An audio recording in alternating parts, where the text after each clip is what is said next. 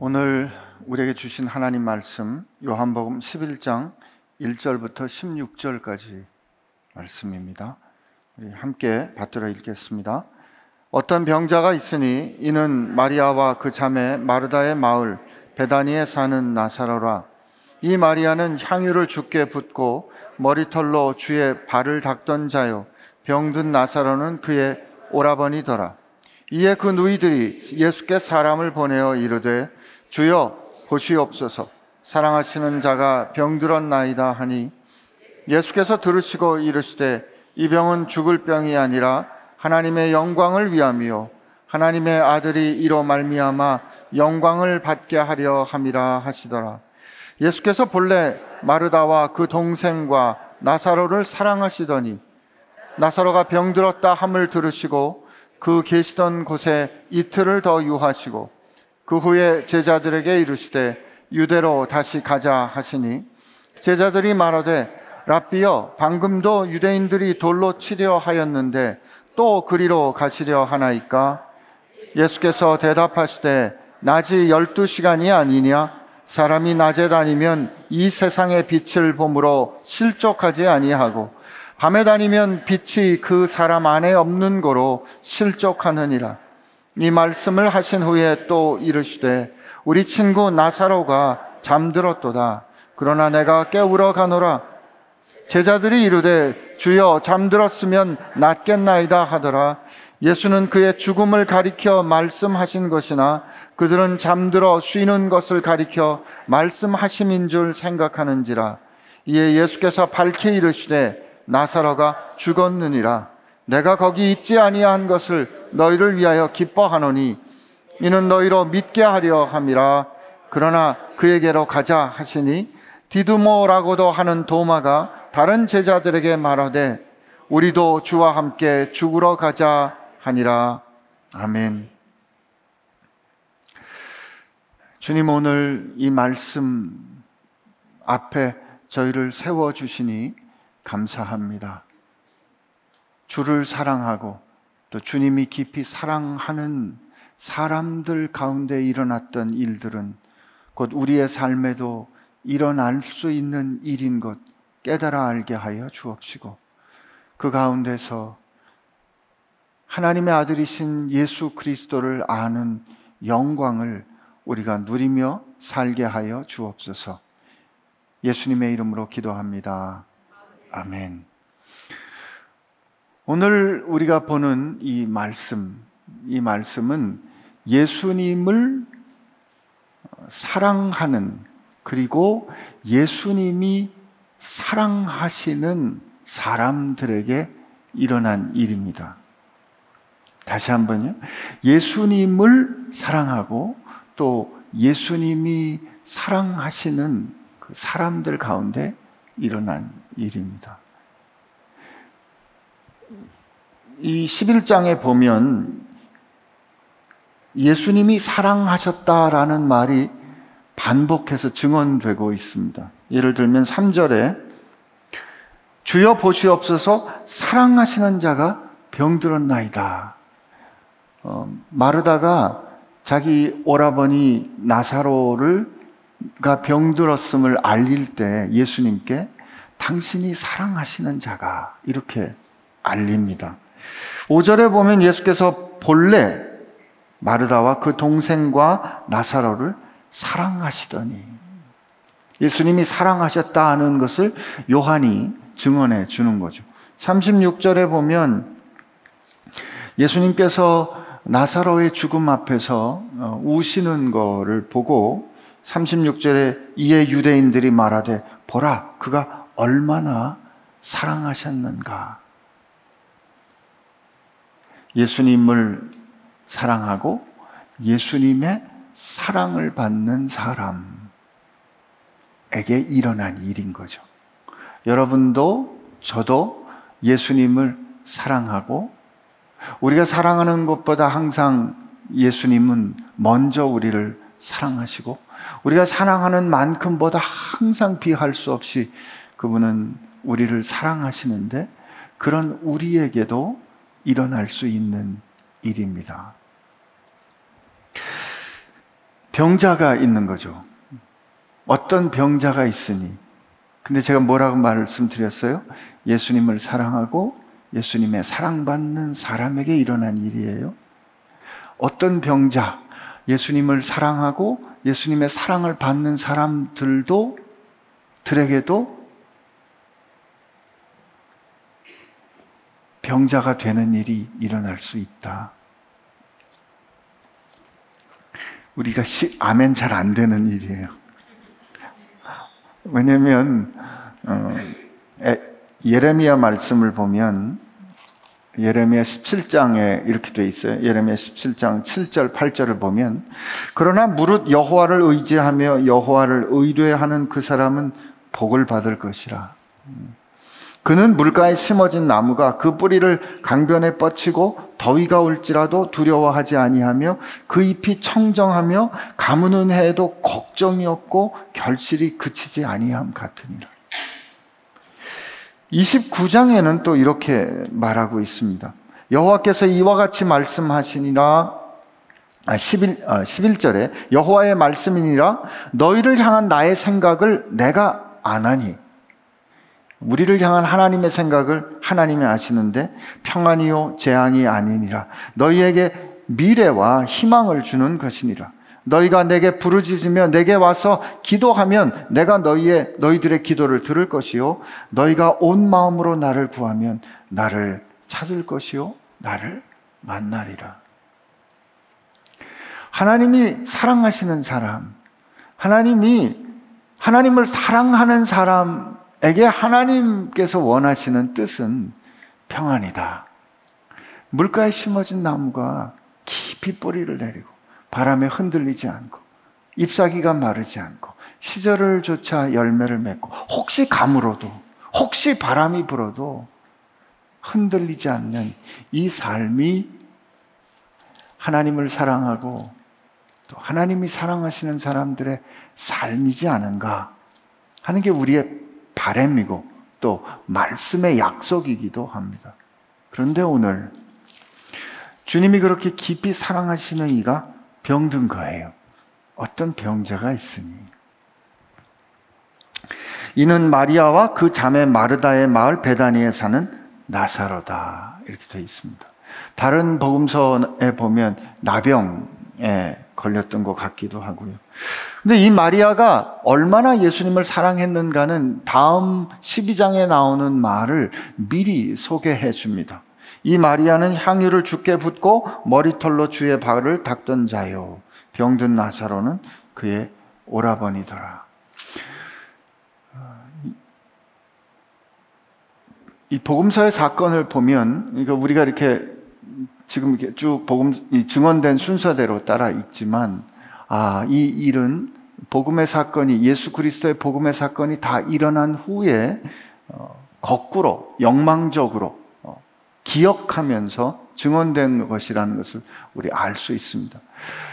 그리고 이 마리아가 예수님 발에 향유를 붓고 그의 머리털로 머리를 닦은 이 사건을 초대교회 공동체가 얼마나 귀중한 사건으로 여겼는지 우리 알 수 있습니다. 그 사건의 전말을 여러분 아시죠? 음. 이 다른 공관 복음서에는 마리아라는 이름이 증언되지 않습니다. 그러나 요한복음에 보면 마리아가 예수님의 어, 발을 비싼 향유로 닦아요. 그 향유를 깨뜨려서 깨뜨린다는 말은 이게 완전히 봉합 봉함돼 있기 때문에 한 번 그걸 깨고 나면 다시 이제 완전히 다 쏟아 부어야 되는 거죠. 그 비싼 향유를 300데나리온이나 되는 그 비싼 향유를 다 쏟아 붓습니다. 그리고 그 발을 울며 어, 자기 머리털로 닦을 때 제자들이 욕하죠. 어, 그 비, 그 비싼 거를 아니 그냥 들어올 때 그저 물로 닦아드리면 되는 것이지 그 비싼 향유로 발을 닦는가 저걸 파, 가지고 팔아서 어, 팔아서 가난한 사람들에게 나눠주면 얼마나 많은 사람들을 먹일 수 있는가? 그그 300데나리온이라는 그 돈을 여러분 생각해 보면 예수님께서 오병이어의 기적을 일으키실 때 어, 그때 제자들이 뭐라고 얘기했습니까? 이 많은 사람들을 먹이려면 200데나리온쯤 되는 돈이 필요할 텐데. 그러니까 이게 얼마나 큰 돈인지 아시겠죠? 제자들의 판단이 맞는 것 같아요. 그죠? 그거 한번 발을 닦는데 그걸. 어. 근데 저는 예수님께서 그 일을 그렇게 하는 마리아의 그 헌신을 보면서 뭐라고 말씀하십니까? 이는 내 죽음과 내 장사, 내 묻힘, 무덤의 묻힘을 기념하기 위한 행동이다라고 의미를 부여해 주십니다. 그리고 이 복음이 증언되는 곳마다, 이 복음이 증언될 때마다 이 여인이 한 행동이 기억될 것이다. 라고 말씀하시죠. 제자들이 예수님께 했던 마리아의 행동을 향하여 지나치다. 그의 발을 닦기 위하여 향유를 그렇게 쏟아붓는 것은 지나치다. 이렇게 판단합니다. 그런데 우리는 우리를 구원하기 위하여 하나님께서 그의 아들의 생명을 쏟아 부으신 거에 대해서는 지나치다라고 말한 적이 없어요. 여러분과 저는 복음을 듣고 난 이후로 우리를 향하여 쏟아 부어 주신 하나님의 사랑이 우리에게 이렇게 부은 바 되미니 이게 쏟아 부어졌다. 이렇게 표현된 뜻이거든요. 여러분과 나를 구하기 위해서 세상을 지으신 세상이 그로 말미암아 창조된 그분이 우리와 같이 되시고 그의 생명을 쏟아 부어 주신 그 일에 대해서는 우리는 살면서 한 번도 진심으로 지나치다 말한 적이 없는 거죠. 마치 당연한 것처럼. 만약에 우리가 예수님의 발을 닦기 위해서 향유를 쏟아 부은 마리아의 헌신이 지나치다 말했다면 우리를 향하여 쏟아 부으신 하나님의 우리를 향한 헌신, 그 아들의 생명을 쏟아 부으신 천지가 가득하게 부인할 수 없이 쏟아부으신 그 헌신을 향해서도 지나치다. 이게 웬일인가 하는 헤아림이 있어야 정당한 거죠. 어쨌든 이런 일을 한 마리아, 얼마나 사랑하고 사랑받았는가 하는 그 마리아의 오라버니가 병든 겁니다. 그래서 그의 누이들이 예수께 사람을 보내어 이르되 주여 보시옵소서 사랑하시는 자가 병들었나이다. 10장의 상황을 보면 예수님께서 아버지와 나는 하나다라고 말씀을 하시니까 유대인들이 이제 돌을 들어 그를 치려 하시고 그를 예수님을 잡으려 하지만 예수님이 그들의 손을 피하여 전에 어, 사도 아, 세례 요한이 어, 세례를 주던 곳 요단강 건너편, 요단강 돈편에 계신 거예요. 그러니까 아마 하루나 한 이틀 길쯤 떨어진 곳에 지금 예수님이 계셨고, 이 베다니는 예루살렘 근처에 동쪽 아래쪽에 있는 한 3km쯤 떨어진 아주 가까운 마을이거든요.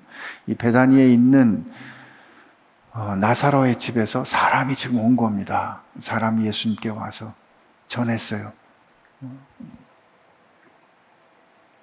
주여, 보시옵소서. 사랑하시는 자가 병들었나이다. 예수께서 들으시고 이르시되 4절에 이 병은 죽을 병이 아니라 하나님의 영광을 위함이요 하나님의 아들이 이로 말미암아 영광을 받게 하려 함이라 하시더라. 병에 지금 이 상황 사랑하는 사람에게 병드는 일이 중병이 생기는 일이 일어났다. 다시 한번 적용하면 하나님의 사랑을 받는 저와 여러분의 삶에도 이 중병이 우리가 사랑하는 사람에게도 중병이 생길 수 있다. 어려움이 생길 수 있다. 그런데 예수님이 그 병을 향하여 뭐라고 의미를 부여해 주시냐면 이 병은 죽을 병이 아니라 절망으로 끝나는 것이 아니라 하나님의 영광을 위함이요 하나님의 아들이 이로 말미암아 영광을 받게 하려 함이라라고 그 어려움의 의미를 다시 정의해 주십니다. 기억하시죠? 우리 8장, 9장, 10장을 오면서 나면서부터 맹인이 된 사람, 나면서부터 앞을 보지 못하는 사람을 향하여 사람들이 어떻게 절망스러운 판단을 했어요? 저렇게 된 것은 누구 탓입니까? 자기의 죄 때문입니까? 아니면 부모의 죄 때문입니까? 얼마나 극악하고 무도한 죄이기에 그가 뱃속에 있을 때 지은 죄 때문에 아니 그게 불가능하다면 그의 부모가 지은 죄 때문에 그가 저렇게 나면서부터 앞을 못 볼 수 있습니까? 신체적으로도 사회적으로도 종교적으로도 저주받은 삶을 산다라고 그 굴레와 더불어서 사는 사람을 향하여 예수님께 질문했을 때 예수님 뭐라고 답해요? 그의 죄 때문에도 그의 부모의 죄 때문에도 아니다. 이는 하나님께서 그에게서 하시는 일을 드러내고자 합니다. 하나님께서 행하시는 일이 드러나는 것. 이게 하나님의 영광을 경험하는 거예요. 그리고 하나님께서 행하시는 그 일을 통하여 혹은 하나님의 아들이 행하시는 그 일을 통하여 그렇게 결정하시고 그 가운데 말씀하시고 그 가운데 행하시는 분을 통하여 그분이 누구이신지를 알게 되는 것 이게 하나님께 영광이 되는 것이고 하나님의 아들이 영광을 받는 것입니다. 요한복음 20장에 요한복음이 기록된 목적을 아시죠? 기록된 거 아시죠? 항상 기억해야 돼요. 요한복음을 푸는 열쇠예요. 내가 이것을 기록한 이유는 예수께서 하나님의 아들 그리스도이심을 알게 하기 위함이다. 그리고 그 이름을 믿어 그 이름에 힘입어 영생을 얻게 하기 위한 것이다. 라는 것이 요한복음을 기록한 목적이에요. 그러므로 요한복음에서 영광이라고 말하면 그 영광의 이유, 영광이 하나님의 영광 혹은 예수 그리스도께서 영광을 받으시고 영광을 하나님께 돌려드렸다. 라고 말씀하실 때 그 근본적인 목적은 그가 누구이신가? 그가 누구이신가? 그 정체성을 드러내는 데 있습니다.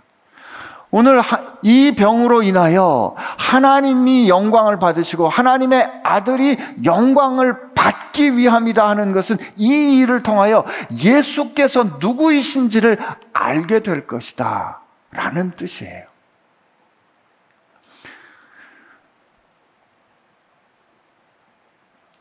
잘 기억하셔야 합니다. 12, 어, 12정에 보면 예수님께서 예루살렘에 들어가실 때 이제 인자가 영광을 받을 때가 되었다라고 말씀하세요. 우리 좀 앞서 미리 좀 본다면 인자가 영광을 받을 때가 되었다라는 말씀. 예수님께서 영광의 예루살렘에 입성을 하시는 그 일은 어떤 일이에요? 거기서 불법한 재판을 받으시고 십자가를 지시는 그 일이 일어나는 것이거든요. 근데 그 일이 일어나는 것을 향하여 예수님은 인자가 영광을 받을 때가 되었다 말씀하십니다. 아버지, 내가 아버지께서 하라신 그 일을 세상에서 다 이루어 아버지께 아버지를 영화롭게 영광스럽게 하였나이다라고 17장에 기도하시는 것도 하나님께서 그에게 주신 사명 십자가를 지으시고 지시고 십자가 위에서 죽으시는 그 사건을 뜻하는 거죠. 물론 그 이후에 하나님께서 그를 죽음에서 일으키시는 그 모든 것을 포함하는 복음의 사건을 뜻하는 것이지만 주님께서 영광을 받으신다 할 때 우리는 보통 영광을 받으신다, 영광스럽다라고 하면 어려운 문제가 거침없이 해결되고 우리를 괴롭히던 원수들이 우리 앞에 무릎을 꿇고 우리를 어렵게 하던 상황들이 팡팡 무너지고 해결이 되는 상황, 아, 이겼다 할 때가 영광스럽다라고 말하는 거거든요. 예수님께서 말씀하시는 그 영광은 우리의 기준으로 볼 때는 영광스럽지 않은데 우리는 그 일을 통하여 하나님이 누구시고 우리를 향한 하나님의 뜻과 하나님의 의로우심과 사랑이 무엇인지 알게 되고 그 일을 행하신 예수님이 누구인지 알게 되었기 때문에 그 일이 영광스러운 거죠. 오늘 주님이 말씀하세요. 이 병은 죽을 병이 아니다. 하나님의 영광과 그의 아들의 영광을 위한 것이다. 라고 그 의미를 설명해 주십니다. 자,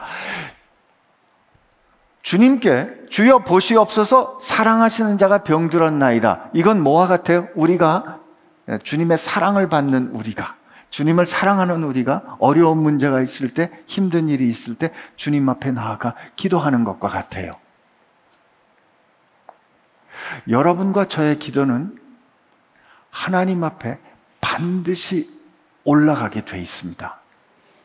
하나님은 우리 기도를 반드시 들으세요. 못 들으시는 게 없어요. 일단 하나님이 들으셨다. 그리고 오늘 예수님께서 이 병은 죽을 병이 아니라 하나님의 영광과 그의 아들의 영광을 위한 것이다라고 응답하셨어요. 의미를 설명해 주신 거죠.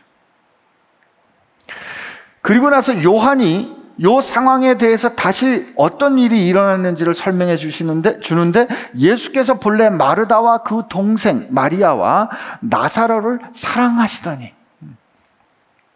하나님이 우리를 사랑하신다. 이, 이, 여기 나오는 사람들을 사랑하신다. 하나님이 사랑하시는 자를 그러면 그냥 놔두시겠어요. 그들을 위하여 좋은 것으로 응답하시지 않으시겠어요? 하나님은 저와 여러분을 사랑하십니다.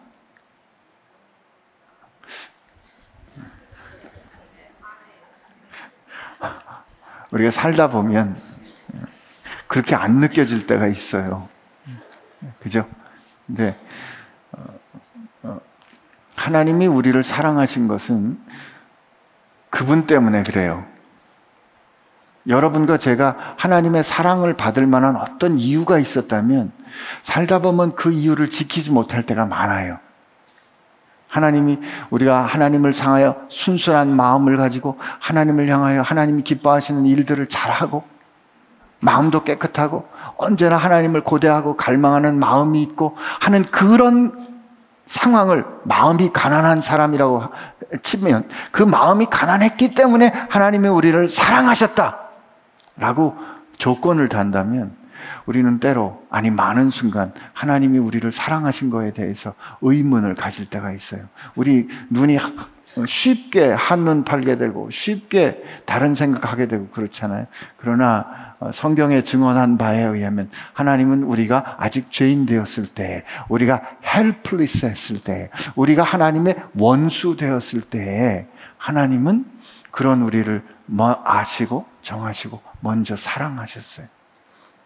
하나님이 우리를 사랑하신 것은 하나님의 그 사랑 때문이에요. 하나님 탓이에요. 핑계 대는 게 아니고 이게 이게 안전 보장이라는 거죠. 그래서 하나님이 우리를 사랑하시는 거에 대해서 내가 의심이 들 때가 있지만 하나님은 나를 사랑하십니다라고 선언될 때는 내 의심에도 불구하고 아멘인 거죠. 하나님은 우리를 사랑하십니다. 네, 네. 하나님이 우리를 사랑하시더니 나사로 6절에 아, 예수님이 그 본래 원래 본래 원래 어? 야, 이 말 참 예수님이 원래 사랑하셨대요. 그죠? 아이고 감사합니다. 예수께서 본래 마르다와 그 동생과 나사로를 사랑하시더니 나사로가 병들었다 함을 들으시고 그러면 오늘 우리 아까 읽은 예레미야의 말씀이나 하나님이 우리를 사랑하신 거나 그 전에 다른 복음서를 한번 어, 우리 생각해 봅시다. 회당장 야이로가 예수님 앞에 와서 엎드려서 선생님이요 내 딸이 죽게 되었사 죽게 되었습니다. 살려 주십시오. 할 때 예수님은 어떻게 하셨어요? 일어나 그 말을 들으시고 일어나 그에게로 가셨잖아요. 할례도 받지 않은 백부장이 내 하인이 병들어 죽겠나이다, 죽게 되었나이다 할 때 예수께서 내가 가서 고쳐주리라 말씀하셨잖아요. 심지어 수로보니게 여인, 그 더러운 가난한, 가나안, 가나안 여인이 와서 내 딸이 더러운 귀신 들려 죽게 되었나이다 할 때 자식들의 떡을 개들에게 주는 것은 옳지 않다라고 말씀을 하시던 예수님이 개들도 주인의 상에서 떨어진 떡을 먹나이다 할 때 내 믿음이 크도다 하고 고쳐주셨잖아요. 이 주님은 물론 아, 다 아시겠지만 우리 기준으로 보면 주님이 그렇게 사랑하시는 관계에 있는 사람도 아니고 처음 와서 부탁한 사람들도 그렇게 고쳐주셨는데 지금 주님이 사랑하시는 사람, 주님이 사랑하시고 주님의 사랑받는 걸 아는 그 사람들이 주님, 내가 병들어, 우리 오빠가 병들어 죽게 되었습니다라고 사람을 보냈을 때, 그러면 나사로가 그렇게 사랑하시는 나사로가 병들었다 함을 들으시셨으면, 그 다음에 성경 말씀이 어떻게 기록되어야 했을까요? 이에 주님께서 즉시 일어나 그에게로 가사 그에게 손을 얹어 그의 병을 고치시니 그들이 기뻐하며 경배하였더라. 이렇게 기록되어야 하지 않았을까요? 아니면 그게 하루나 이틀쯤 거리가 떨어져 있으니까 이에 예수께서 들으시고 그에게 온 사람에게 말씀하시되 돌아가라 나사로가 나았다. 하시니 이가 이에 그가 돌아가 집으로 갈새 집에서 기뻐하며 나오는 사람들을 만나 그에게 물으니 나사로가 나았다 하더라. 이에 그가 다시 물어 이르되 언제 나았느냐? 하니 예수께서 말씀하신 그때이더라 이에 그들이 함께 주를 경배하였더라. 예수님이 이 관원의 아들이 멀리 떨어진 곳에서 열병에 들어 죽게 되었는데 말씀으로 고쳐 주셨잖아요. 예수님하고 별로 상관이 없는 것처럼 그가 사랑하신다라고 표현되지 않은 사람들의 질병도 그렇게 즉시 가서 혹은 말씀으로 즉각적으로 고쳐주신 분이 예수님인데 하물며 그를 사랑하고 그가 사랑하는 사람에게 병들었는데 당연히 말씀으로 고쳐주시든지 즉시 일어나 행동하시든지 해야 하는 것이 아닐까요? 그런데 성경은 뭐라고 기록되냐면 나사로가 병들었다 함을 들으시고 그 계시던 곳에 이틀을 더 유하시고 나사로가 병들었다함을 들으셨는데 이 병은 죽을 병이 아니다. 하나님의 영광과 그의 아들의 영광을 위함이다. 라고 그 사람에게 말한 이후에 어떤 행동도 어떤 말씀도 그 어떤 설명도 없이 침묵과 더불어 이틀을 요하십니다. 나중에 일이 진행되는 거 보니까 그 이틀 사이에 나사로가 죽습니다. 이런 일이 주를 사랑하고 주의 사랑을 받는 사람들에게 일어났다. 1대1로 비견할 수 없겠지만 주님을 사랑하고 주님의 사랑을 받는 우리에게도 중병을 앓는 사람들이 일어날 수 있고 우리가 주님 앞에 기도했음에도 불구하고 사랑하는 이가 죽을 수 있다. 이 병은 하나님의 영광을 위한 것이다. 라는 약속. 지금 이 어려움은 하나님의 아들이 누구인지 알게 되는 이유가 될 것이다. 라고 그 의미를 설명해 주시는 약속의 말씀이 있음에도 불구하고 기다려도 주님은 오시지 않고 우리가 그렇게 목마름으로 주님 앞에 나아갔음에도 불구하고 갈망과 더불어 사랑하는 이가 죽거나 그 고통스러운 그 고통을 여전히 겪어야 하는 일들이 주를 사랑하고 주의 사랑을 받는 우리 가운데 일어날 수 있다. 아멘. 안 하실 줄 알았어요. 인정하기 어렵지만 이런 일들이 일어납니다. 저는 이런 일들이 일어나는 것에 대하여 성경이 기록해 줬기 때문에 위로가 돼요. 안심이 돼요. 용기가 돼요. 병원에서 신방을 가면 저는 의사니까 그래도 알잖아요. 이 사람의 상태가 의사들이 볼 때는 더 이상 어떻게 할 수 없는 소위 말하는 말기암이거나 더 이상 어떻게 해볼 수 없는 그런 상황인 거를 알 때가 있어요. 그럼 그를 위하여 기도해야 된다고요. 하나님, 원하시면 고쳐 주십시오. 하나님이 사랑하는 사람이고 하나님을 사랑하는 사람이 아닙니까? 때로는 기적적으로 아니 때로는 진짜 기적으로 회복되는 경우가 있습니다. 그러나 그보다 더 많은 우리의 현실에서 그 기도에도 불구하고 사랑하는 이들이 그 아픈 병 때문에 죽게 되는 일이 일어나는 그 현실. 그런데 오늘 그 현실이 주를 사랑하고 주께서 깊이 사랑하시는 사람들에게 일어날 수 있다. 그걸 성경이 말해주는 거잖아요.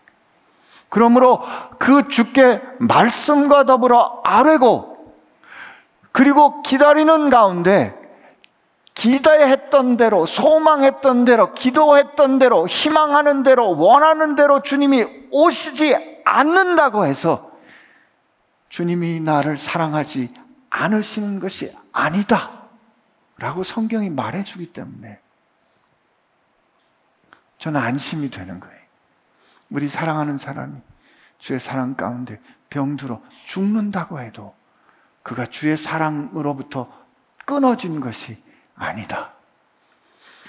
죽음도 생명도 하늘의 그 어떤 권세도 우리를 그리스도의 사랑에서 끊을 수 없다라는 그 말을 우리는 늘 고백하지만 우리 가운데 일어나는 죽음도는 받아들여지지가 않아요.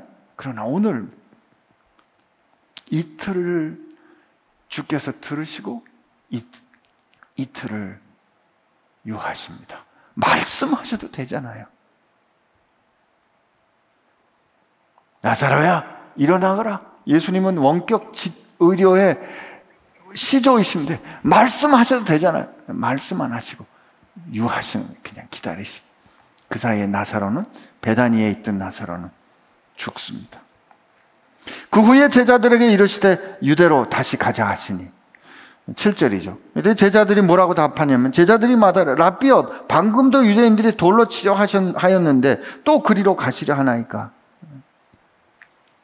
지금 제자들은 사랑하는 이가 병들어 죽게 되었나이다라는 그 소식을 들었음에 예수님께서 그를 그에 대해서 그냥 말씀하신 후에 직접 바로 즉시로 행동하지 않고 가시지 못한 가시지 않은 것이 아니라 가시지 못한 것으로 생각한 것이 아닐까 저는 이렇게 느낌이 들어요. 왜냐하면 이틀이 지나서 예수님께서 야 이제 유대로 다시 가자 하니까 주님 사람들이 지금 돌로 당신을 치러 죽이려 합니다.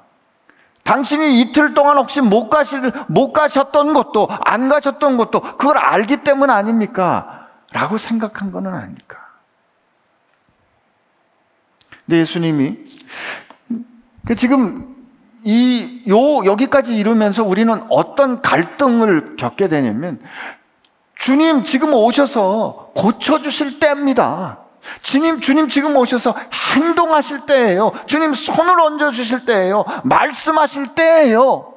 근데 주님 행동하지 않으시는 거예요.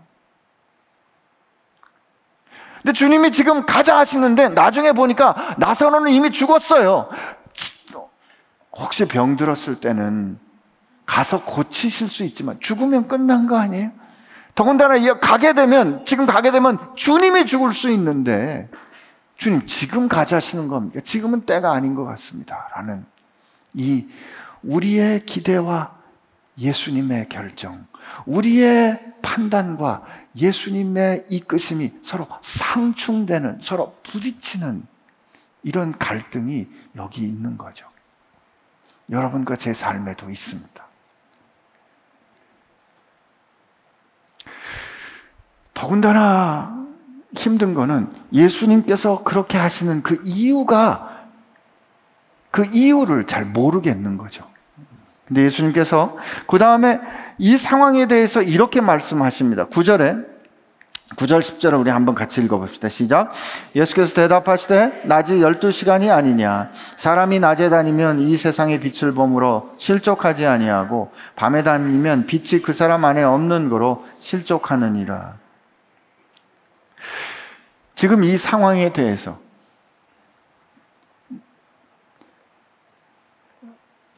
급하다 말했는데 급하게 움직이지 않으시고 이미 때가 지난 것 같은데 그제야 움직이시는 것 같은 이 때와 시기에 관련해서 이렇게 이해할 수 없는 그때 그 상황에 대해서 예수님께서 낮과 밤으로 설명을 해 주시는 거죠.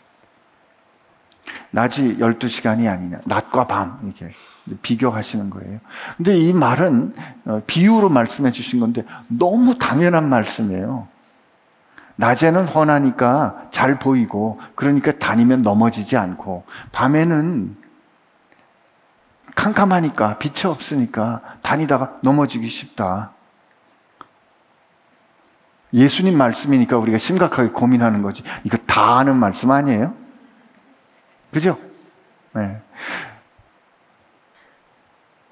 그, 그렇기 때문에 이 말씀이 예수님께서 뭔가 특별하게 말씀하셨다기보다는 누가 말씀했는가가 중요한 거예요.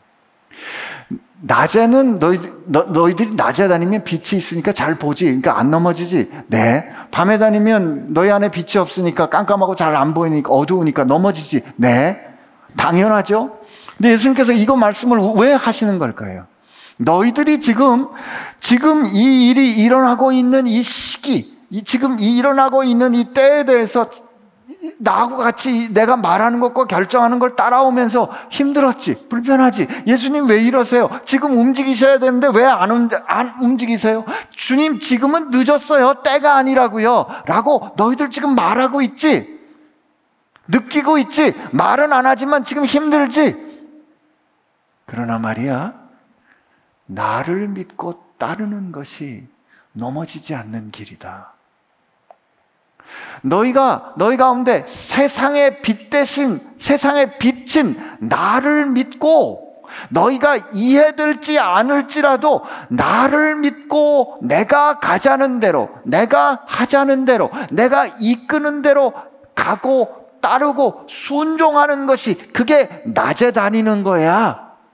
너희들이 판단할 때 이건 때가 늦었어요. 너희들이 판단할 때 주님 지금이에요. 라고 말하는 그 판단은 너희들이 볼 때 그게 낮에 있는 것 같을지라도 너희들이 나를 의지하지 아니하고 내 말씀을 듣지 않고 판단한다면 너희 안에 빛이 없는 것이므로 너희들 넘어지게 되는 거다.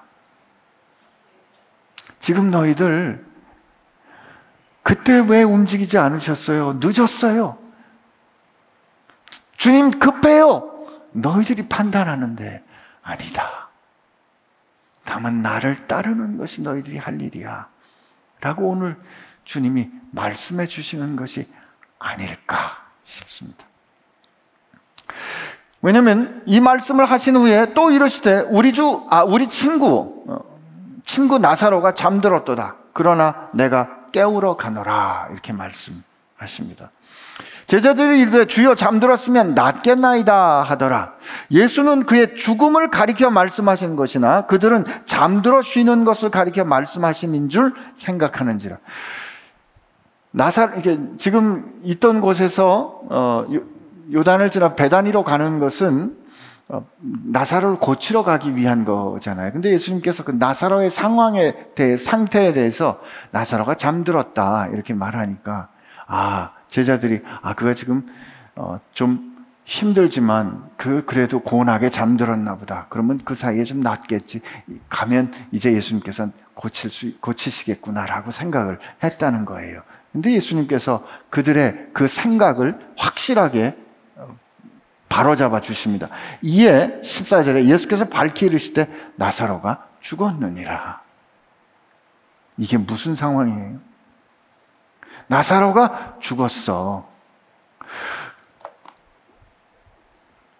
예수님은 나사로를 사랑하는 것을 나사로도 알고 그 가족들도 알고 제자들도 알았어요. 근데 예수님께서 그 소식을 듣고 빨리 가셔야 될 것 같은데 말씀도 안 주시고 하나님의 영광을 위한 것이다라고 말씀을 하신 후에 하나님의 아들 곧 당신의 영광을 위한 것이라고 말씀하신 후에 이틀을 더 요하는 상황 가운데 이틀이 지나서 그 위험한 곳으로 다시 가자고 하시는 그때 예수님께서 그가 잠들었다 내가 깨우겠다 말씀하시는데 아 그랬나요? 그랬더니 아니 너희들이 지금 착각하고 있는데 그거 죽었어 이해 안 되는 거죠 그죠? 더군다나 이해 안 되는 말씀이 뭐라고 말씀하시냐면 15절에 내가 거기 있지 아니한 것을 너희를 위하여 기뻐한다. 우리 주님 우리가 괴로운 걸 보고 기뻐하시는 분 아닙니다. 우리 주님은 그렇게 성품이 이상한 분 아니에요.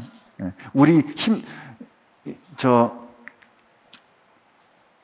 선교사들 간증할 때 보면, 어, 하나님이 나를 선교사로 삼기 위해서 나를 일부러 힘들게 하시고, 내 사업 다 망하게 하시고, 어, 하나님 그런 분 아닙니다. 대개는 자기가 잘못해서 사업 망한 거지. 물론 하나님께서 그렇게 아, 막으시는 경우가 있어요. 예수님, 우리로, 우리가 괴로움에 처해 있는 것을 보고 기뻐하시는 분 아니에요.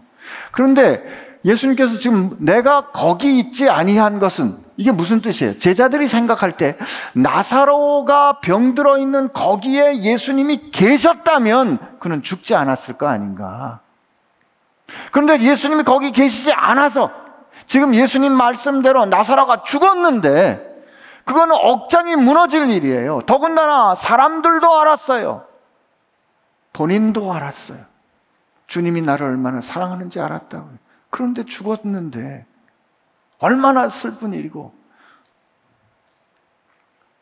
그 마음 가운데 예수님을 향한 차마 말하지 못하는 섭섭함과 원망이 있을 수도 있는 일인데 예수님이 그 상황 그렇게 된 일, 그 원인이 예수님이 거기 계시지 않은 것과 같은데 우리는 기뻐할 수 없는데 너희를 위하여 예수님이 기뻐한다 하시는 거죠. 그렇다면 우리가 그 이유를 반드시 알아야 합니다. 네? 그 다음에 이유를 예수님께서 설명해 주시는데 이는 너희로 믿게 하려 함이라. 우리 한번 같이 15절 한번 같이 다시 읽어 봅시다. 시작. 내가 거기 있지 아니한 것을 너희를 위하여 기뻐하노니 이는 너희로 믿게 하려 함이라. 그러나 그에게로 가자 하심.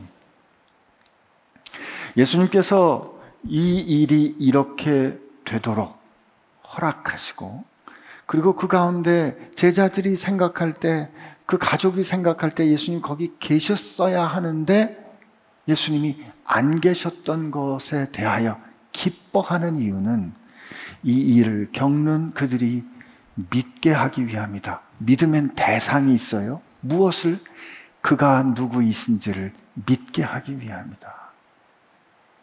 이 일을 일어나게 허락하시고 오늘 이것이 복음으로 우리의 증언되게 하시는 이유는 이런 일들을 경험하고 살아가야 하는 우리들로 하여금 그가 누구이신지 믿게 하려 합니다. 예수님이 하나님의 아들이심을 믿게 하려 합니다. 그러나 그에게로 가자 하시니 디두모라고 하는 도마가 다른 제자들에게 말하되 우리도 주와 함께 죽으러 가자 하니라. 이 상황이 얼마나 엄중한 상황인가를 깨닫게 해주는 일입니다. 제자들이 판단할 때는 나사로는 이미 죽었고 그러므로 이제 죽은 그에게로 가는 것은 나사로 살리기는 틀렸고 예수님 돌, 돌로 쳐 죽이려고 하는 유대인들이 기다리고 있으니 이제 거기로 가는 것은 죽는 수밖에 없다라고 판단되는 그때 디드모라고 하는 도마가 이렇게 고백하는 거죠. 우리도 그와 함께 예수님과 함께 죽으러 가자. 그 일사각오라고 어, 저, 저 옛날 개혁본에는 번역돼 있긴 한데요. 누가 알겠어요? 이, 그 다음에 어떤 일이 일어날지 누가 알겠습니까? 네. 도마가 이렇게 한 거는 참, 어, 예수님의 상황을, 예수님께서 하시려는 뜻을 다 어, 깨닫지 못하니까 한 고백일 수 있는데, 저도, 저와 여러분도 이런 결정을 할 수 있었으면 좋겠습니다. 몰라요. 상황이 어떻게 될지 몰라요. 근데, 혹시 죽는다면, 죽어야 한다면, 저도 예수님과 같이 가서 죽겠습니다. 예수님 죽어도 따르겠습니다 하는 결정인 거죠. 오늘 우리가 읽고 맞춰야 하는 요 부분은 이 나사로의 사건에서 가장 갈등과 고민, 절망이 깊어지는 거기까지입니다. 가면 이제 극적인 반전이 일어나요. 극적인 반전이 일어나요. 그 극적인 반전을 여러분들이 오늘 너무 힘든 마음만 가지고 떠나지 않도록 위해서 조금만 설명을 드린다면 예수님께서 무덤에 있는 나사로를 불러 이렇게 다시 깨우실 때 하나님께 기도하십니다. 그때 기도하실 때 어떻게 기도하시냐면 하나님 나사로를 살려 주십시오 이렇게 기도하지 않아요. 아버지 아버지께서 항상 내 기도를 내 말, 내가 아버지께 말하는 그 모든 것들을 들어주심에 감사합니다. 라고 감사 기도를 하신 다음에 나사로를 향하여 명령하십니다. 나사로야, 나오너라. 나사로를 죽음에서 일으키시는 그 사건에서 예수님은 죽음을 이기시는 분, 죽은 자를 향하여 이미 죽은 지 사흘이나 됐습니다. 냄새납니다. 하는 그 상태를 향하여 나사로야 나오너라 라고 명령하실 때 그가 죽음을 이기고 나올 수 있도록 하실 수 있는 분, 그분인 것을 이 사건을 통해서 보여주십니다. 여러분과 저는 주님을 사랑하고 주님을 사랑하게 된 이유가 그분이 우리를 먼저 사랑했기 때문에요. 우리는 주님을 사랑하고 주님의 사랑받는 사람입니다. 하나님이 그의 아들의 생명을 쏟아보기까지 우리를 깊이 사랑하는 사랑받는 사람인데 오늘 성경 말씀 보니까 사랑하는 그렇게 사랑받는 사람에게도 죽을 병과 같은 어려움은 일어난다. 그리고 그, 그 일을 위해서 주님 앞에 기도했음에도 불구하고 주님은 이 일을 통하여 하나님께서 영광을 드러내실 거라고 약속해 주셨음에도 불구하고 우리가 기도한 대로 소원한 대로 응답하지 않으시고 사랑하는 이가 죽는 절망스러운 일이 사랑받는 우리 가운데도 일어날 수 있다. 그러나 이 일의 결국은 우리를 그렇게 사랑하시는 이 우리의 기도를 들으시는 그분이 우리를 항상 완전한 길로 이끄시는 하나님의 아들인 것을 반드시 알게 해줄 것이다. 지금 우리는 힘들고 어려운 가운데 이 일을 겪어내야 하고 캄캄한 가운데 목마름으로 이 삶을 살아가야 하지만 다만 우리에게 말씀해 주시는 그분을 우리가 우리 마음 가운데 품고 그분을 따라가기만 한다면 우리가 캄캄함으로 경험되고 절망으로 우리 현실이 겪어진다고 할지라도 우리는 낮에 있는 것이다. 길을 잃은 것이 아니라 다만 그분의 뒤를 따라가는 실족치 않는 길을 걸어가는 것이다. 오늘은 여기까지 결심하시고 가게 되기를 축복합니다. 우리 같이 기도하겠습니다. 하나님 감사합니다.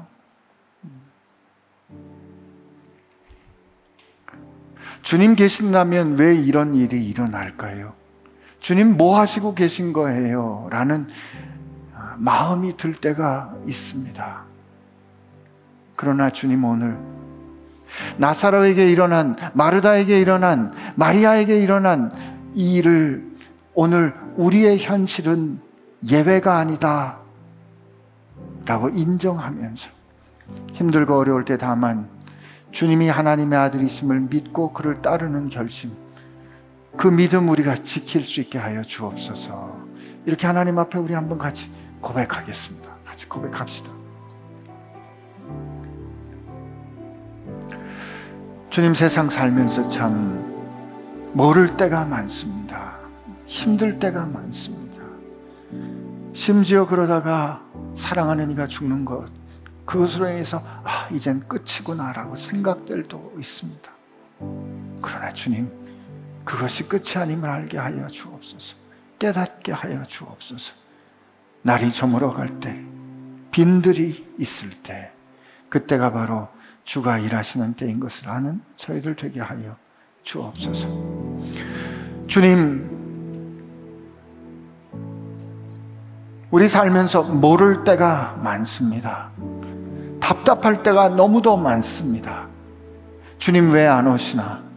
주님 응답하신다고 하셨는데, 그 주님께 기도했는데, 요청했는데, 왜 가만히 계시나? 왜 응답하지 않으시나?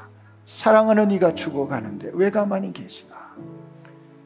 주님, 그러나 오늘 이 성경 말씀을 우리에게 허락해 주신 하나님의 말씀으로 우리가 받는다면 우리에게도 나사로의 현실이 일어날 수 있는 것 인정하게 하여 주옵시고 다만 그 일이 죽을 병이 아니라 절망으로 끝나는 것이 아니라 우리를 사랑하시는 하나님의 아들이 영광을 받게 되는 이유가 되는 것임을 믿게 하여 주옵소서. 주님, 저희 잘 모르겠습니다. 다만 주님을 믿고 따라가렵니다. 주님 뜻대로 하여 주옵소서. 예수님의 이름으로 기도합니다.